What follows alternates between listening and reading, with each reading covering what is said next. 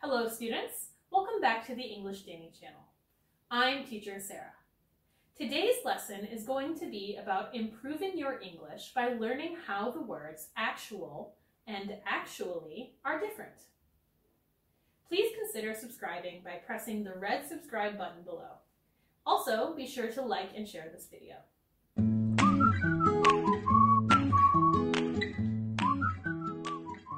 Okay students, let's get started. Actual and actually are two words that are very similar but have slightly different uses and meanings. Let's look at these words and some examples of how they are used in English. Actual means real, and actually means really or in fact. Both of these words can be used to correct mistakes or misunderstandings in English. For example, she said her age was 25, but her actual age was 23. I know your name. It's Jeff. Actually, my name is John. You can use actually to make things clearer or to introduce unexpected information. For example, I got a new pet. Actually, it's a cat. He ate so much food that he actually got sick.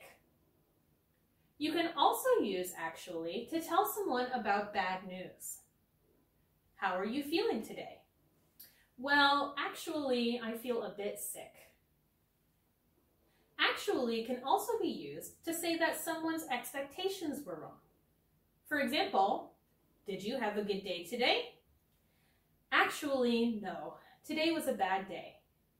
Language tip. If you speak a European language, the English word actual may look similar to words in your language, such as these.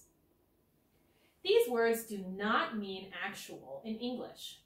These words mean current, at present, or now.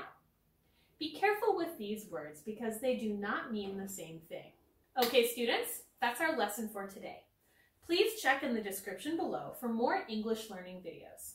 Also, consider liking, subscribing, and sharing this video. Thanks for tuning in to the English Danny channel.